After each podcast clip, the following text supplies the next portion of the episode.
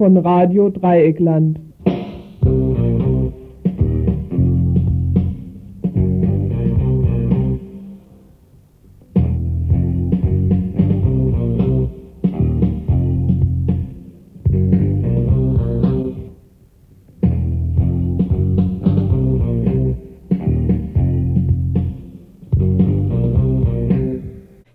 Das Tagesinfo vom 7. September 1992. Während gestern Abend noch mindestens vier wackere Redakteure und Redakteurinnen bei dem eigentlich gar nicht mehr so regelmäßigen Montagsinfo erschienen waren, ist die Anzahl der Redakteure heute merklich geschrumpft. Wir sind im Augenblick nur noch zu zweit. Trotzdem, ja, deshalb eigentlich auch nur eine ganz kurze Begrüßung und trotzdem zu den bearbeiteten Themen, die es heute Abend im Dienstagsinfo zwischen 18 und 19 Uhr geben wird. Zum Balkonfrühstück lud heute Morgen die selbstorganisierte unabhängige Siedlungsinitiative, kurz SUSI genannt, die Pressevertreterinnen Freiburgs. Nicht nur Brezeln wurden gereicht, sondern auch der neueste Stand um die vier Gebäude auf dem Vauban-Areal, in denen die SUSI in Selbstorganisation Wohnungen bauen will.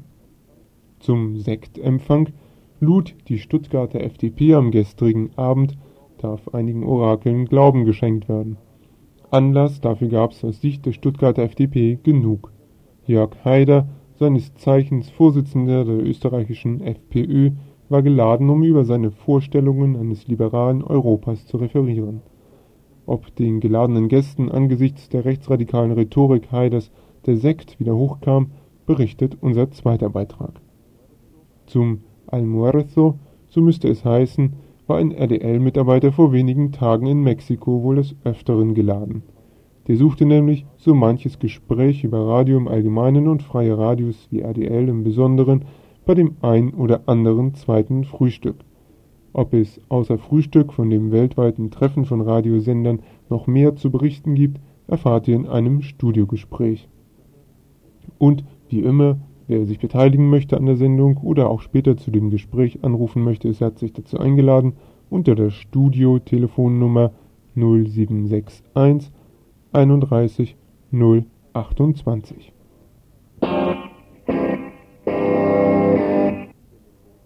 Die Abschiebemethode durch die Fristenregelung im neuen Asylverfahrensgesetz wird in Reutlingen praktiziert. Vor knapp zwei Wochen begann die Reutlinger Abteilung des Bundesamts für die Anerkennung ausländischer Flüchtlinge mit der Verschickung von Ablehnungsbescheiden für die im Reutlinger Sammellager Karl-Zeiss-Straße untergebrachten rumänischen Flüchtlinge. Über 100 Bescheide mit dem Vermerk offensichtlich unbegründet sind ergangen.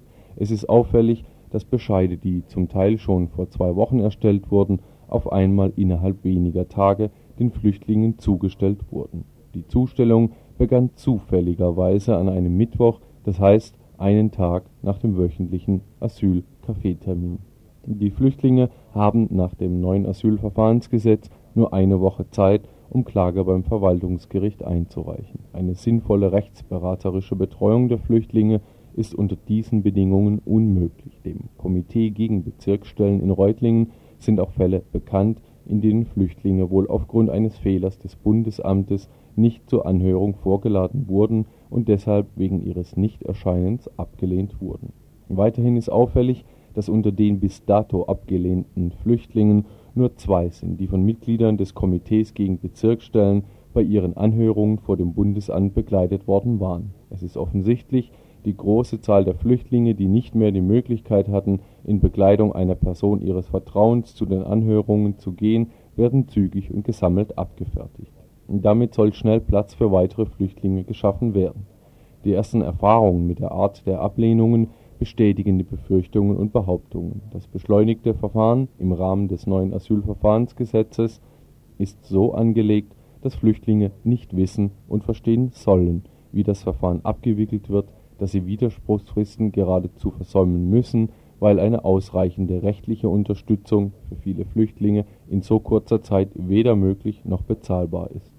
Art und Weise und angesetzte Dauer des Verfahrens sowie die inhaltliche Begründung der Ablehnungen zeigen, dass die neuen Bezirkssammelstellen tatsächlich den Charakter von Abschiebelagern haben. Die Asylgründe von Flüchtlingen werden hier nur noch zur Wahrung des Scheins der Rechtsstaatlichkeit registriert.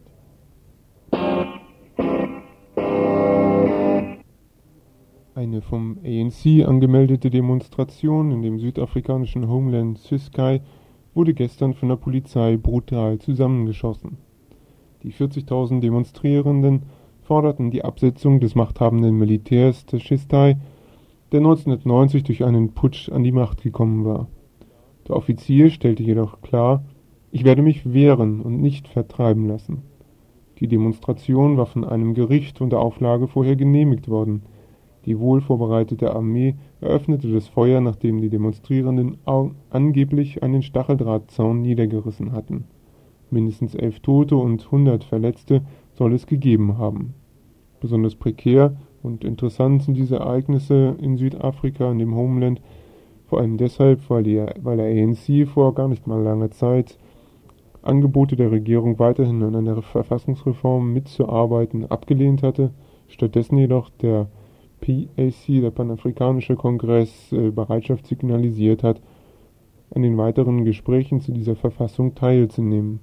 Wie der PAC nun diese neue Politik der südafrikanischen von der südafrikanischen Polizei mitgetragenen Aktion werten dürfte, klärt sich vielleicht am Donnerstag im Info. Dort soll versucht werden, jemanden von der PAC zu diesen Ereignissen, von zu diesen Ereignissen eine Stellungnahme zu bekommen.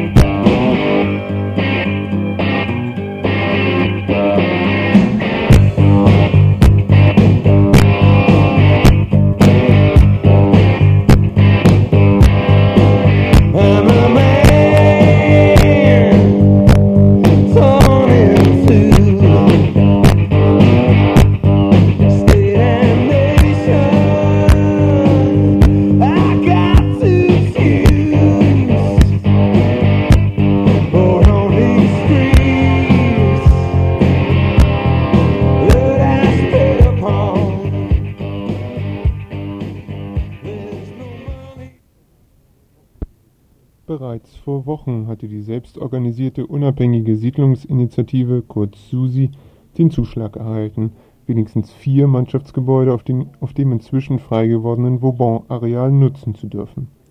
Die Übertragung von immerhin noch vier anstelle der gewünschten zwölf Gebäude durch Stadt, Land und Bund an die SUSI bedeutete jedoch nicht, dass SUSI auch gleich mit dem Umbau der Mannschaftsgebäude beginnen durfte. Dafür bedarf es noch eines Mietvertrages Erst dann können die vier Gebäude im Rahmen eines sogenannten temporären Wohnkonzeptes umgebaut werden. Das heißt, während drei Gebäude bereits provisorisch bezogen werden und der SUSI Mieteinnahmen bringen, wird das vierte Gebäude komplett umgebaut. Ist der Umbau beendet, rotieren die Bewohnerinnen einfach ein Haus weiter und das nächste Gebäude wird renoviert, bis schließlich alle Gebäude umgebaut sind. Der Vorteil dieses einfachen wie überzeugenden Konzeptes ist dass in Kürze bereits dringend benötigter Wohnraum bezogen werden könnte. Im Moment ist das von Susi angestrebte temporäre Wohnraumkonzept allerdings noch nicht zu verwirklichen, weil die Oberfinanzdirektion, die den Bund vertritt, mauert. Norbert Preußner von der Susi schilderte die Situation heute Morgen auf einer Pressekonferenz so. Ja, die Probleme sind die, dass die Behörden, wie wir es ja von Ihnen schon etwas gewöhnt sind, wieder sich gegenseitig die Bälle zuspielen. Die ÖFD stellt sich auf den Standpunkt, dass sie mit uns einen Mietvertrag gar nicht abschließen will, allenfalls einen Vorvertrag. Ein Vorvertrag bedeutet, wir verpflichten uns innerhalb von einer gewissen Frist mit dem Bund, also mit der Oberfinanzdirektion, einen Kaufvertrag abzuschließen. In diesem Kaufvertrag wird dann von Seiten des Bundes die Kaufsumme festgelegt, die wir dann zu bezahlen haben. Wir haben dafür aber das Recht, schon vorher die Gebäude zu nutzen. Allerdings möchte die OFD das nur dann tun, wenn die Landeszuschüsse aus dem studentischen Wohnungsbauprogramm und aus dem sozialen Wohnungsbauprogramm bewilligt sind. Mit der Begründung, wir seien erst dann wirtschaftlich in der Lage, die Gebäude überhaupt zu kaufen, wenn diese Zuschüsse klar sind. Die Zuschusszusagen können sich aber nach Auskunft von den verschiedenen Landesministerien noch ziemlich lang hinziehen. Nach der Logik der Oberfinanzdirektion heißt es also, ohne Fördermittel wird es keinen Vorvertrag geben und ohne diesen Vorvertrag darf die SUSI ihre vier Mannschaftsgebäude noch nicht nutzen. Nach Meinung von Norbert Preußner von der SUSI ist die Begründung der Oberfinanzdirektion jedoch nur vorgeschoben. Wir würden in unserer Finanzkonzeption, und das weiß die Oberfinanzdirektion auch, den Kauf der Gebäude sowieso nicht aus Zuschussmitteln des Landes finanzieren, sondern aus Kapitalmarktdarlehen, die wir uns auf dem ganz normalen Kapitalmarkt besorgen, was ja ein Teil unseres Finanzkonzeptes ist. Das heißt, um die Gebäude wirklich kaufen zu können, sind wir auf die Landeszuschüsse gar nicht angewiesen. Wir könnten im Prinzip den Kaufvertrag in zwei Jahren sehr wohl abschließen, auch wenn bis dahin noch keine einzige Mark Landesmittel bewilligt ist. Die OFD traut uns halt ein Stück weit nicht über den Weg, weil sie, sich, weil sie sagt, wir sind erst dann finanziell stark genug, wenn auch die Zuschussmittel da sind, was wir aber überhaupt nicht so sehen. Sind die Zweifel aber nicht dahingehend berechtigt, dass ja auch eben diese Fördermittelsache noch gar nicht so hm, feststeht, also zumindest was den sozialen Wohnungsbau, den sozialen, also den Ausbau für Sozialwohnungen äh, der vier Kasernen betrifft? Also an dem Punkt hat es Probleme gegeben mit den Verwaltungsvorschriften. Das war uns allerdings vorher schon klar. Das hatte uns auch, bevor wir den eigentlichen Fördermittelantrag gestellt haben, das Regierungspräsidium in den ersten Vorgesprächen schon klipp und klar gesagt. Worum es hier geht, ist eine politische Entscheidung und keine administrative Entscheidung. Wenn man in die Verwaltungsrichtlinien reinguckt, ist klar, unser Projekt passt nicht rein in die Verwaltungsvorschriften. Unsere Wohnungen sind zu groß und die Belegung mit Wohngemeinschaften ist in baden-württembergischen Verwaltungsrichtlinien nicht vorgesehen. Allerdings, und das ist der große Knackpunkt, es gibt im Bundeswohnungsbaugesetz, das bundesweit gilt, ähm, den sogenannten dritten Förderweg. Dieser dritte Förderweg sieht ausdrücklich vor, dass sowohl was die Umbaumaßnahmen oder Ausbaumaßnahmen anbetrifft, also die Größe und den Zuschnitt der Wohnungen und was die spätere Belegung anbetrifft, eine freie Vereinbarung zwischen Fördermittelgeber, in dem Fall dem Land, und Fördermittelempfänger, in dem Fall die SUSI, vereinbart werden kann. Das heißt, würde die baden-württembergische Verwaltungsrichtlinie also großzügig ausgelegt werden, was so selten gar nicht ist, könnte das Land der SUSI also trotzdem Förderungsgelder für den sozialen Wohnungsbau bewilligen. Wie die SUSI, wie die SUSI das erreichen will, noch einmal Norbert Preußner. Ich sagte immer etwas ironisch, es ist mal ein Landespolitiker hier angetreten mit dem großen Wahlslogan im März Wohnungsbau wird Chefsache. Und genau diesen Mann wollen wir jetzt etwas belästigen mit unseren Forderungen. Es geht darum, eine politische Entscheidung zu treffen. Die Entscheidung, die jetzt aus dem Wirtschaftsministerium kam, war eine reine Verwaltungsentscheidung. Die war auch nicht vom Minister selber bearbeitet, sondern die Sachbearbeiter haben in die Vorschriften geguckt und dann sind sie zu ihrem Bescheid gekommen. Es ist noch kein Bescheid im Rechts Sinne. Das heißt, es ist kein Ablehnungsbescheid, sondern es ist das Ergebnis einer Verwaltungsprüfung. Das haben wir jetzt. Das heißt, jetzt ist die Zuspitzung auf die politische Frage eindeutig. Nach Verwaltungsvorschriften geht es nicht. Jetzt muss man politisch agieren. Wollen ist, dass der Herr Minister Spöre uns direkt am besten in einem direkten Termin sagt, ob er uns haben will oder nicht und dass er das dann auch politisch begründen soll. Bei der Führung durch die Gebäude habt ihr auch schon angedeutet, dass äh, auch für die Zukunft Projekte in Zusammenarbeit mit dem Studentenwerk geplant sind. Ihr arbeitet ja sowieso teilweise schon mit dem Studentenwerk zusammen. Haben sich da denn jetzt die Animositäten, die am Anfang vorlagen, so ein bisschen gelegt? War eigentlich eher umgekehrt. Am Anfang war die Bereitschaft des Studentenwerks mit uns zusammenzuarbeiten sehr groß. Dann gab es eine Verwaltungsratssitzung des Studentenwerks und da muss man sagen, dass die Stadt und die Universität den Verwaltungsrat des Studentenwerks dominieren. Es sind nur zwei studentische Vertreter drin, der Rest sind alles Honoration aus Stadt und Universität.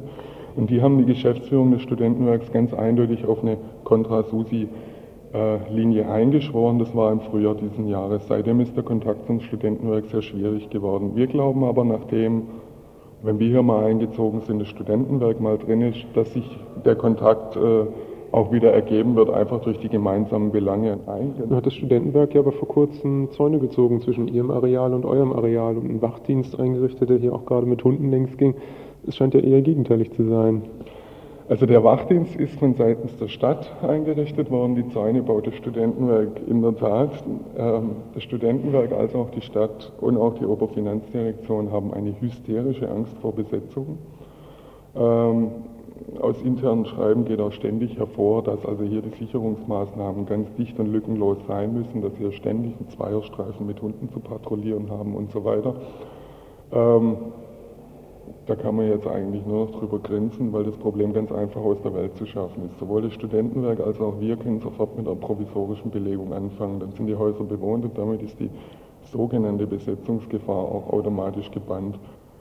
Hysterie gibt es bei der Stadt auch noch wegen, einer, wegen eines anderen Gebäudes. Der Deutsche Paritätische Wohlfahrtsverband hat Susi die Nutzung ihres Gebäudes als Kindertagesstätte überlassen. Die Stadt hat nun Befürchtung, dass die Susi das Gebäude nach Ablauf der fünfjährigen Nutzungsfrist nicht mehr herausgeben wolle. Wenn die Stadt wieder gesprächsbereit ist, will Susi auch diese Sorge zerstreuen. Ihr hört das Tagesinfo vom 7. September 1992.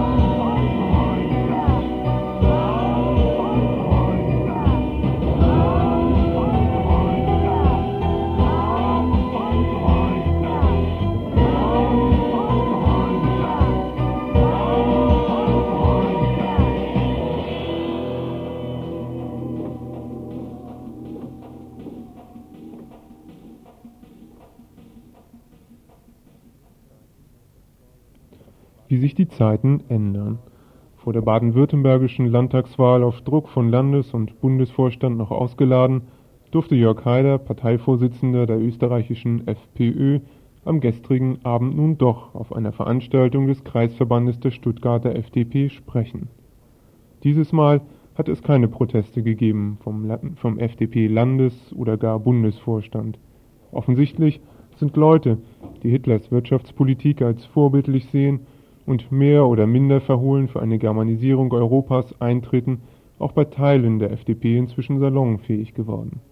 Zur Resonanz auf die Demonstration gegen die gestrige FDP-Veranstaltung und Haiders Vorstellung eines liberalen Europas berichtete uns heute Nachmittag einer der Teilnehmer.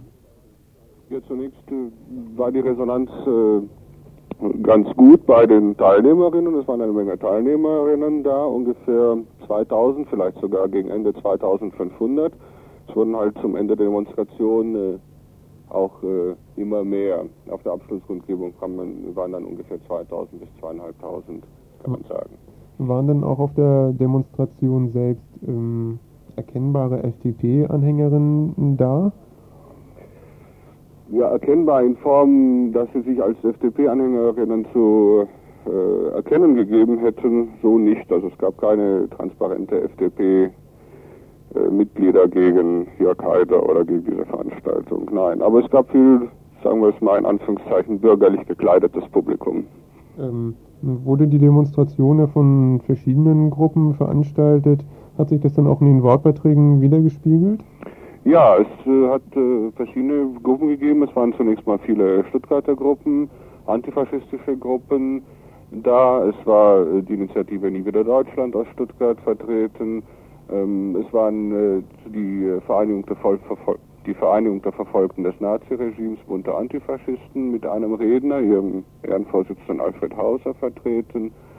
Ähm, gesprochen haben noch äh, Jutta Dittfurt von der ökologischen Linken, Schachler Blum, eine unabhängige Stadträtin in Stuttgart und äh, eine Widerstandskämpferin, ehemalige Widerstandskämpferin aus Österreich, Irma Schwager. Was war dann der Grundtenor der Wortbeiträge gewesen? Lässt sich das so zusammenfassen? Ja, das, die waren natürlich verschieden. Sie gingen äh, auf verschiedene Aspekte der Person Haiders und der Politik, äh, der repräsentiert ein. Grundtenor war aber vielleicht schon, dass äh, einerseits, dass man natürlich äh, in der Person Haides sozusagen ein Scharnier zwischen bürgerlichem Konservativismus und äh, vulgärem, an, vulgärem Faschismus einerseits hat. Und das äh, Zweite war, dass man ähm, natürlich gegen diesen Rassismus, der derzeit in Deutschland herrscht, dass man gegen diesen Rassismus vorgehen muss und äh, dass man ihn auch in der Politik solcher Leute wie der Jörg Haiders bekämpfen muss. Wie schon bei Veranstaltungen mit anderen rechtsradikalen Größen war auch gestern in Stuttgart-Bad Cannstatt die Polizei zahlreich vertreten, um die FDP-Veranstaltung mit Jörg Haider zu schützen. Zunächst hatte es danach ausgesehen, als übe sich die Polizei in Deeskalation. Ein Teilnehmer der Demonstration weiter. Allerdings war es dann doch so, dass äh, ein massives Polizeiaufgebot die Demonstration zunächst behindert hat. Der Cannstatter Bahnhof war von einem Polizeikordon abgeriegelt, durch den viele nur noch nach äh, genauen Kontrollen durchgekommen sind. Schließlich hat die Demonstration dann aber doch äh, friedlich begonnen und ist auch zu Ende geführt worden. Gegen Ende der äh, Demonstration, das muss ich vielleicht noch sagen, ist dann aber doch äh, Polizei auf den Platz marschiert hat äh, für eine Viertelstunde oder für eine halbe Stunde ungefähr für ziemlich aggressive Stimmung gesorgt, hat einen guten Teil der Demonstranten auch eingekesselt. Dieser Kessel ist aber nach äh, etwa zehn Minuten oder einer Viertelstunde wieder geöffnet worden, sodass die im Kessel befindlichen Demonstranten sich mit denen, die sozusagen draußen geblieben waren, wieder vereinen konnten und dann zum Bahnhof Bad Cannstatt zurückkehren konnten. Es hat ähm, also keinen Schlagknüppeleinsatz gegeben, soweit mir bekannt ist. Aber es hat halt doch diese provokative Aktion der Polizei gegeben, die, das muss ich auch noch sagen, in keiner Weise gerechtfertigt war, weil es hat äh, von Seiten der Demonstranten eigentlich ein sehr besonnenes und äh, sehr zurückhaltendes Verhalten gegeben. Ist Heider denn in seinem Redebeitrag auch noch auf die ja auch gegen ihn gerichtete Demonstration eingegangen? Ja, er äh, hat versucht ein bisschen zu spotten über äh, diese Demonstranten, die er als die letzten Anhänger Moskaus äh, bezeichnet hat. Äh, aber äh, sonst äh, hat er sich nicht viel zur Demonstration geäu geäußert. in seinem Vortrag im Kursaal in Bad Cannstatt ist er vorwiegend auf die EG und auf die Verträge von Maastricht eingegangen und äh, man kann sagen, dass das eigentlich schon ein äh, unverhohlener Aufruf zur Germanisierung Europas war, was er da äh, von sich gegeben hat. Er hat zum Beispiel gesprochen von äh, der Gewährung von Volksgruppen und Minderheitenrechten unter Einschluss der deutschen Volks, äh, Volksgruppen. Das sei für ihn eine zwingende Voraussetzung für ein äh, Europa. Es müsse dann noch ein Menschenrecht auf Heimat verbürgt werden in diesem Europa. Und dann hat er sich noch zur Situation in Deutschland geäußert und gesagt, Deutschland sei kein Einwanderungsland, das zitiere ich jetzt wörtlich, in dem beliebig all das abgeladen werden kann, was in Osteuropa auf der Flucht sei. Und mit diesem Abladen meint er natürlich nicht irgendwelchen Müll, sondern die Menschen, die von dort flüchten. Die Veranstaltung selbst stand ja unter dem Motto liberale Perspektiven für Europa. Tja, wenn sie das sind. Wie war denn die Reaktion auf diesen Beitrag oder vielleicht sogar auf diesen Satz innerhalb des FDP-Publikums? Der Saal soll getobt haben, und zwar im Beifall, nicht im Protest. Und äh, der Schlussbeifall war ein rhythmisches Staccato. Ihr hört das Tagesinfo vom 7. September 1992.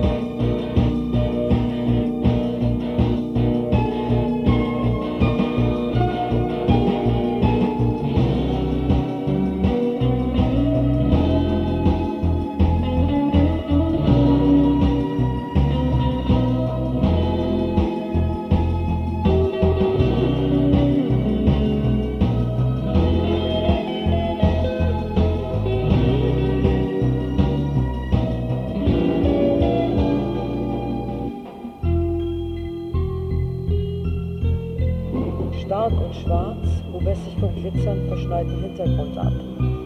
Bei genauer Inspektion konnte ich die Angst aus jeder seiner Poren kriechen sehen. Ich reichte ihm die Hand mit den Worten, dass ich ihm helfen könne, aber Checkpoint Charlie wollte davon nichts hören.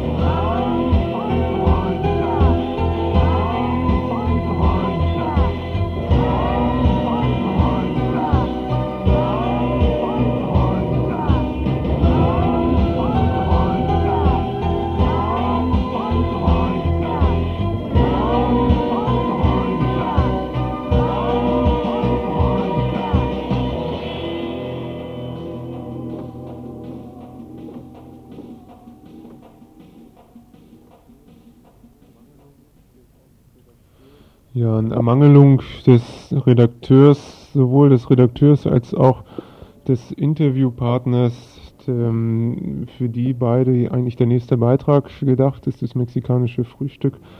Ähm, das soll heißen, ähm, das kurze Interview oder längere Interview zu den Ereignissen, zu den äh, zu dem Treffen von Radiosendern in Mexiko vor anderthalb Wochen. Da die beiden noch nicht da sind, spielen wir noch mal eine Sache in eigener, ja, spielen wir mal eine Kassette in eigener Sache. Das heißt, äh, es ist schon ein sozusagen ein vorgezogener Veranstaltungstipp vom nächsten Sonnabend, wo hier auf dem Gerätergelände, wo Radio Dreieckland ja sendet, ein kleines Fest, ein Fest, wie man hier ja sagt, stattfindet. 102,3 Megahertz, 102,3 Megahertz, 102,3 Megahertz, 102,3 Megahertz, 102,3 Megahertz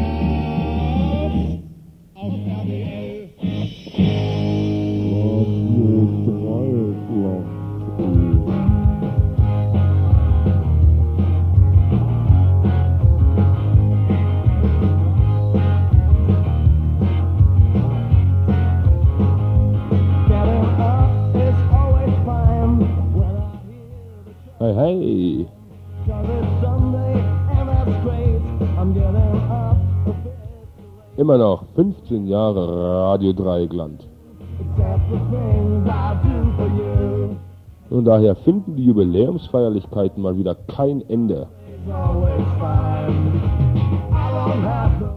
Zum Beispiel gibt es wieder eine am 12. September 1992.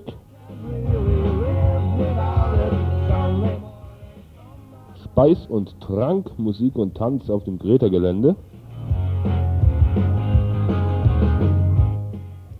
20 Uhr spielen hier auf dem Greta-Gelände live für Radio Dreieckland und auf 102,3 MHz zwei Kombos. Zum Beispiel Mungo and the Elephants.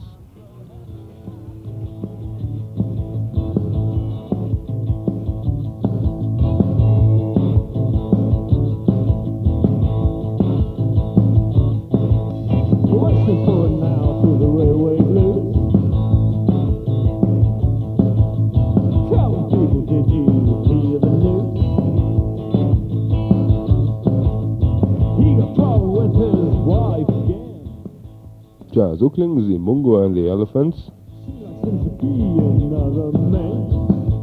Live zu sehen und zu hören auf dem Greta-Gelände am 12. September 1992.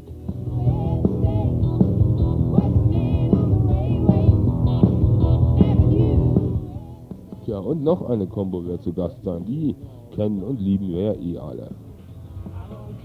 Tomorrow brings. Cause it's Sunday one more time.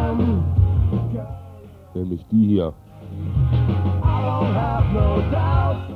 Die Incredible Hangovers.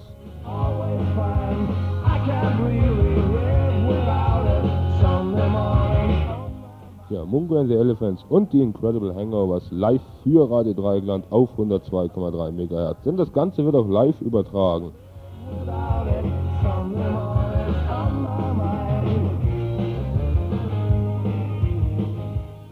Trotzdem, kommt zuhauf aufs Greta-Gelände am 12. September 1992 ab 20 Uhr und hofft mit uns auf gutes Wetter, denn bei schlechtem Wetter, Regen und dergleichen passiert gar nichts.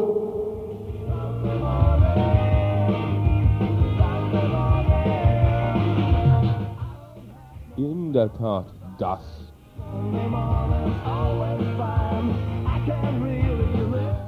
In diesem Sinne, ihr Lieben, bis zum 12. September 92 zu einer neuen, jeden erfreuenden Jubiläumsveranstaltung von Radio Dreieckland. Übrigens zivile Preise.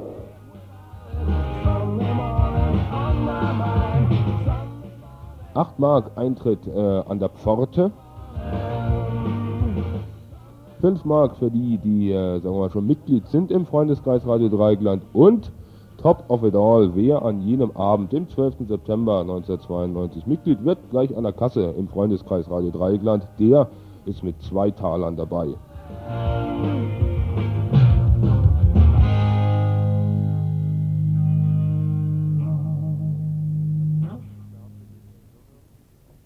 Also alles klar für den nächsten Sonnabend, es geht auf ins Kreta-Gelände. Ähm, ja, geht ja, weniger klar. Es ist, ist die Situation hier immer noch im Studio. Weder der Redakteur noch der Interviewpartner sind bislang eingetroffen. Ganz so schmissige Musik habe ich jetzt leider nicht mehr dabei, aber ich hoffe ja, dass die dann immer noch kommen, sodass wir dann wieder ausblenden können.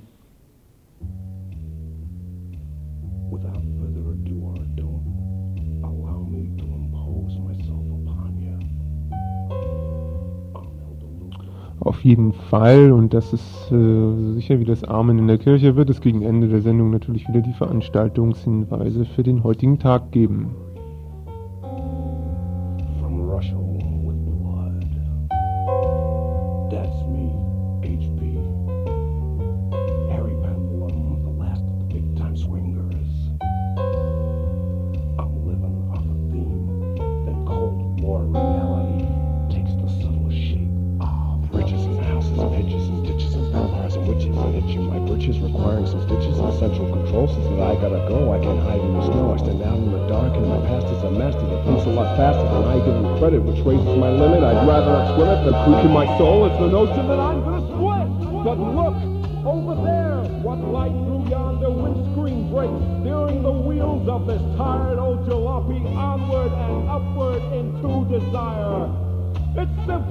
Majestic, and my English breakfast slips through my fingers like slithers of ice, cooling my burnt-out, brow-beaten brow. To breathe again, sweet rivers, sparkling shades of chestnut, burnished copper, and jade. And in the moonlight, watch you cast your shadow aside, decide you're the one you wanted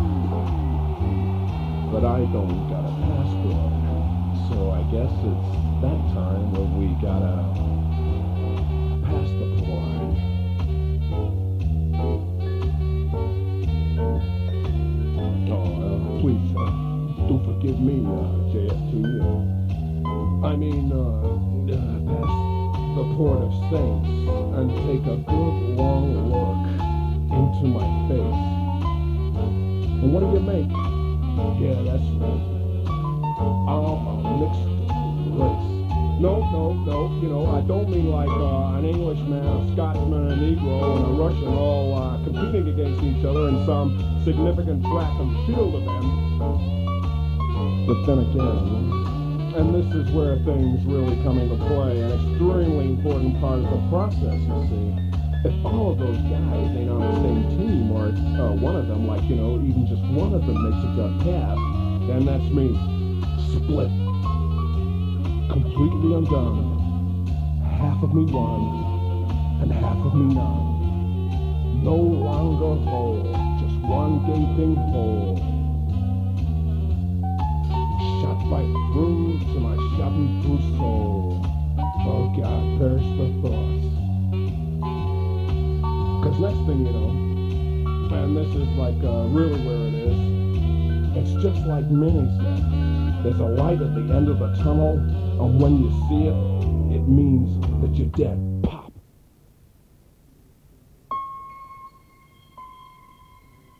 Ihr hört das Tagesinfo vom 7. September 1992. Ja, das war jetzt nochmal ein Stück von der CD. Von der CD. Das ist jetzt das Mikrofon. Das war nochmal ein Stück von der CD Barry Adamson Soul Murder. Und zwar mit dem Stück äh, Split. Ja, mit dem Stück Split. Jetzt geht es gleich weiter mit einem anderen Stück. Ähm, mit dem Stück Re Reverie. dass ja, zu, mit diesem Stück dann auch die Veranstaltungshinweise bei Radio Dreikland jetzt schon um 10 vor 7. Ich denke, das mit diesem Mexiko-Beitrag, das wird wahrscheinlich nichts mehr werden. Wer weiß, wo die stecken. Also machen wir weiter mit den Veranstaltungstipps bei ADL.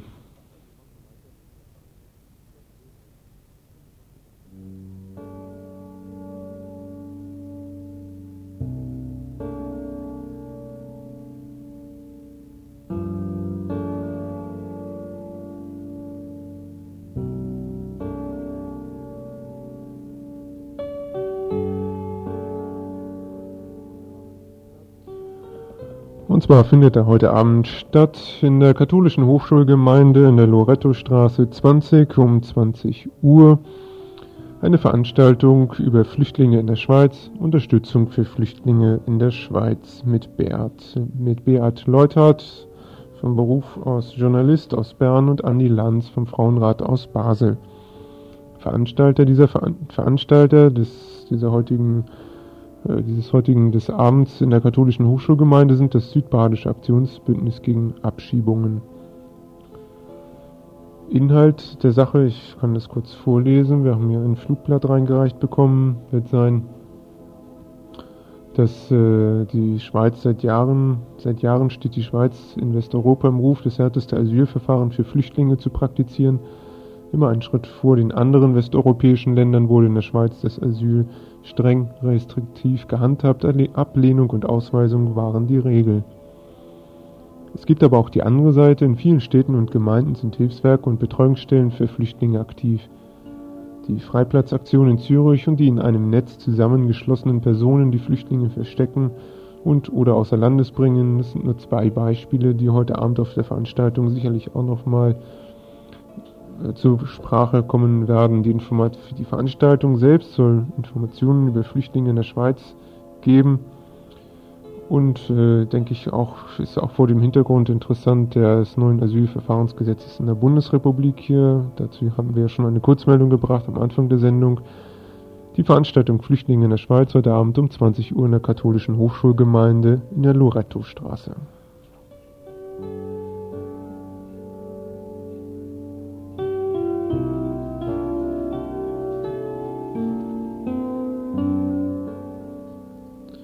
Das kommunale Kino zeigt heute in seiner Werkschau einen Film, einen Film von Wally Export aus Österreich, Jahre 1976, mit dem Titel Unsichtbare Gegner. In dem Begleittext dazu steht, die Fotografin Anna hat im Radio von der Landung unsichtbarer fremder Mächte gehört. Sie meint, deren zerstörerischen Einfluss zunehmend in ihrer Umgebung bei ihren Mitmenschen wahrzunehmen. Die Kommunikation mit ihrem Freund wird immer unmöglicher, reale Szenen vermischen sich mit den Träumen und Halluzinationen Annas. Zugleich erhält der Film Unsichtbare Gegner Überlegungen zur Frauendarstellung in der bildenden Kunst und zur Bedeutung von Körperhaltungen und Sprache.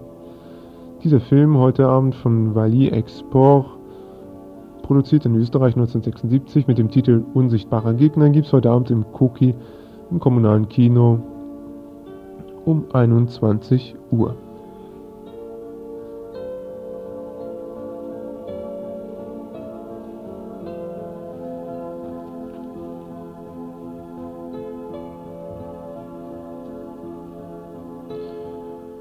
Noch nicht heute Abend, sondern erst morgen geht's eine Veranstaltung der Museumspädagogik Freiburg los. Unter dem Titel Malatelier wird angeboten Ausdrucksmalen für Jugendliche und Erwachsene. Vom 9. und zwar ab 9. September, also ab morgen, ab, ja, ab morgen bis Mitte Dezember wird jeweils mittwochs von 19.30 Uhr bis 22 Uhr im Aktionsraum der Museumspädagogik in der Gerberau 15 ein Malkurs für Jugendliche und Erwachsene veranstaltet. Anmeldungen können jetzt schon an der Museumspädagogin nimmt die jetzt schon die Museumspädagogik entgegen. Am besten ihr versucht es, hier sind zwar Telefonnummern angegeben, aber am besten ihr versucht es einfach über das Amt der Stadt.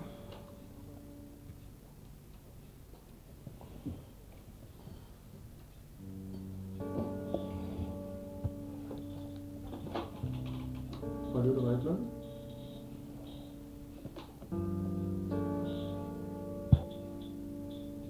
Hm.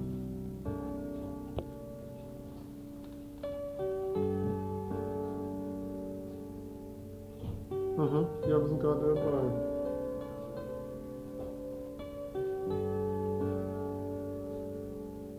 Mhm, mhm. So als Vorschlag, ja.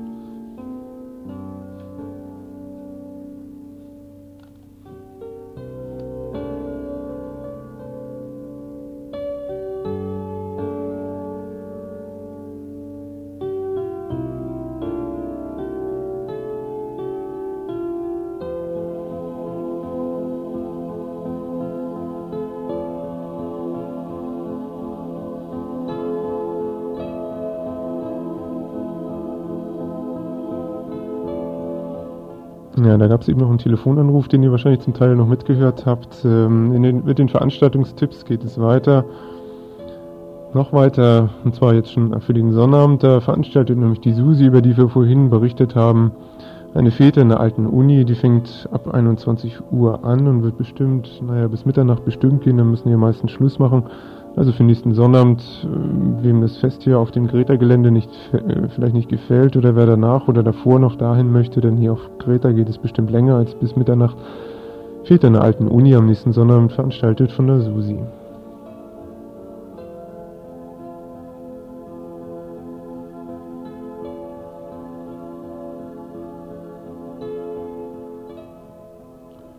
Und schließlich noch wie jeden Dienstag der kulinarische Hinweis, allerdings heute auch eher mm, ja, ein Nicht-Hinweis eigentlich, äh, denn das, die Volksküche, die eigentlich immer dienstags angeboten wird, die findet heute nicht statt. Ihr hört das Tagesinfo vom 7. September 1992.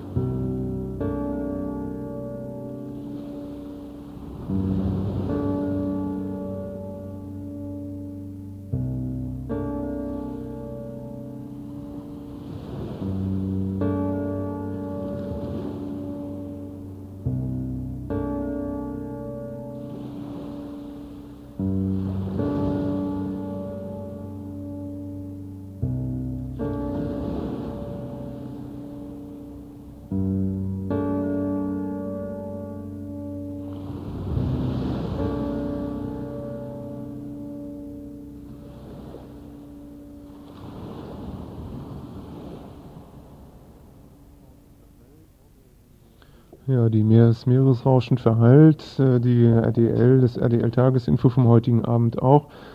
Es geht hier noch gleich weiter auf 102,3 mit Radio International und einem Beitrag Black America über die rechtliche Entwicklung der US-Verfassung von, von der Gründung, von der Entwicklung bis heute.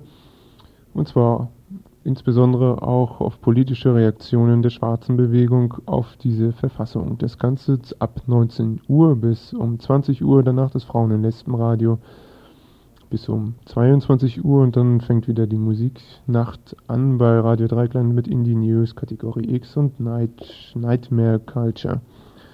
Soweit also die, wie gesagt, das Tagesinfo, Redaktion und am Mikrofon war Bernd und am Donnerstag geht es dann weiter, wahrscheinlich, ich hoffe zumindest äh, etwas hörerfreundlicher mit dem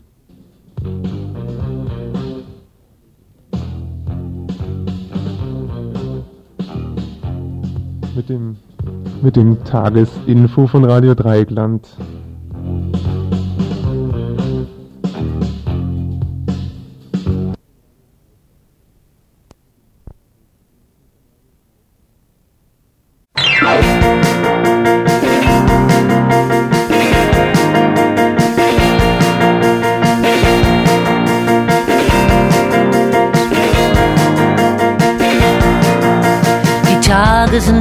Es ist immer noch schlimm. Ich war beim Doktor Med, ich war beim Doktor Phil. Ich steh immer wieder auf, ich leg mich immer wieder hin. Die Tage sind zäh und es ist immer noch schlimm. Ich geh zur Ausgehgruppe und ins Spreewaldbad. Ich geh vor die Tür, ich geh durch den Park. Ich war beim Wrestler und beim Knochenmann. Ich war mit Benno Fürmann in Afghanistan. Ich war mit Mausi Lugner auf dem Opernball. Ich geh überall hin, ich schau mir alles an. Aber fragt mich einer, wie ist es zumute? Gott so, als ob das Herz recht angenehm verblutet. Doch ich tu, was ich kann und ich lass mich nicht gehen. Mich wird keiner am Boden sehen. Ich wart, bis sich das nächste Unglück anwandelt, sich das symbolische Kapital in echtes verwandelt.